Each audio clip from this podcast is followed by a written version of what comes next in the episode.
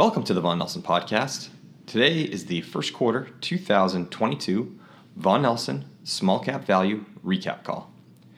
In the first quarter of 2022, the Vaughan Nelson Small Cap Value strategy returned negative 1.91% gross, negative 2.16% net, and that is versus the Russell 2000 value at negative 2.4%. And with me today is CEO and CIO as well as lead senior portfolio manager, Chris Wallace. And with that, Chris, I will turn things over to you. Yeah, thanks, Dan. Uh, yeah, the, the first quarter uh, was clearly starting to price in some of the weakening economic growth and really consolidate the gains that we experienced all through 2021. Uh, we saw really strong performance out of the energy sector broadly for the index and our portfolio as well. And then the utilities were modestly positive for the index in the broader universe, where we saw the greatest weakness was in the more cyclical areas of the universe, both in consumer discretionary, pockets of technology, um, and consumer staples were also somewhat weak, financials, industrials.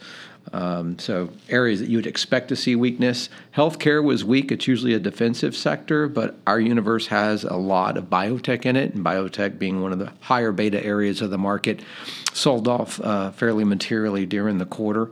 Um, when you look at overall portfolio changes in the quarter, uh, we saw an increase in the energy weighting, predominantly from the appreciation during the quarter. We also saw a big tick up in cash. And most of that was we're positioning for a further economic slowdown in the second quarter. I think we're going to see a fairly significant decline in the fiscal spend on a year over year basis, and that'll pressure the market. We are certainly seeing the higher interest rates and higher inflationary conditions begin to impact consumers. So the market's starting to price in uh, some of the economic slowdown, we think when we start to see some quantitative tightening out of the Fed in, in May, that also will lend itself to higher volatility. So we have, as we book gains through the quarter and through the really the, the late fourth quarter and through the first quarter, we've let the cash balance build up in the portfolio. It actually increased almost 500 basis points during the quarter.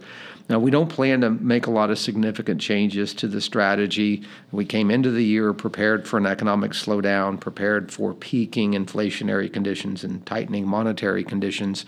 And we plan to use the cash to redeploy back in a lot of the existing holdings uh, during the higher volatility and, and during the sell off we've experienced in the first quarter. Quarter, and we anticipate similar conditions as we move through the second quarter and the market begins to discount lower earnings estimates, slower growth um, and a little bit more margin pressure.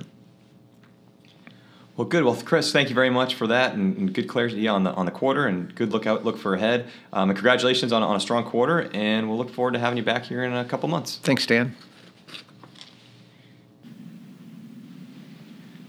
The views, information, and or opinions expressed during this podcast are solely those of the individuals involved and do not necessarily represent those of Vaughan Nelson and its employees. Vaughan Nelson does not verify and assumes no responsibility for the accuracy of any of the information contained in the podcast. The primary purpose of the information, opinions, and thoughts presented in this podcast is to educate and inform. This podcast, or any podcast in the series, does not constitute professional investment advice or services and any reliance on the information provided is done at your own risk.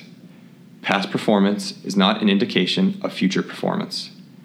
By accessing this podcast, you acknowledge that the entire contents of this podcast are the property of Vaughan Nelson and, or used by Vaughan Nelson with permission and are protected under U.S. copyright and trademark laws.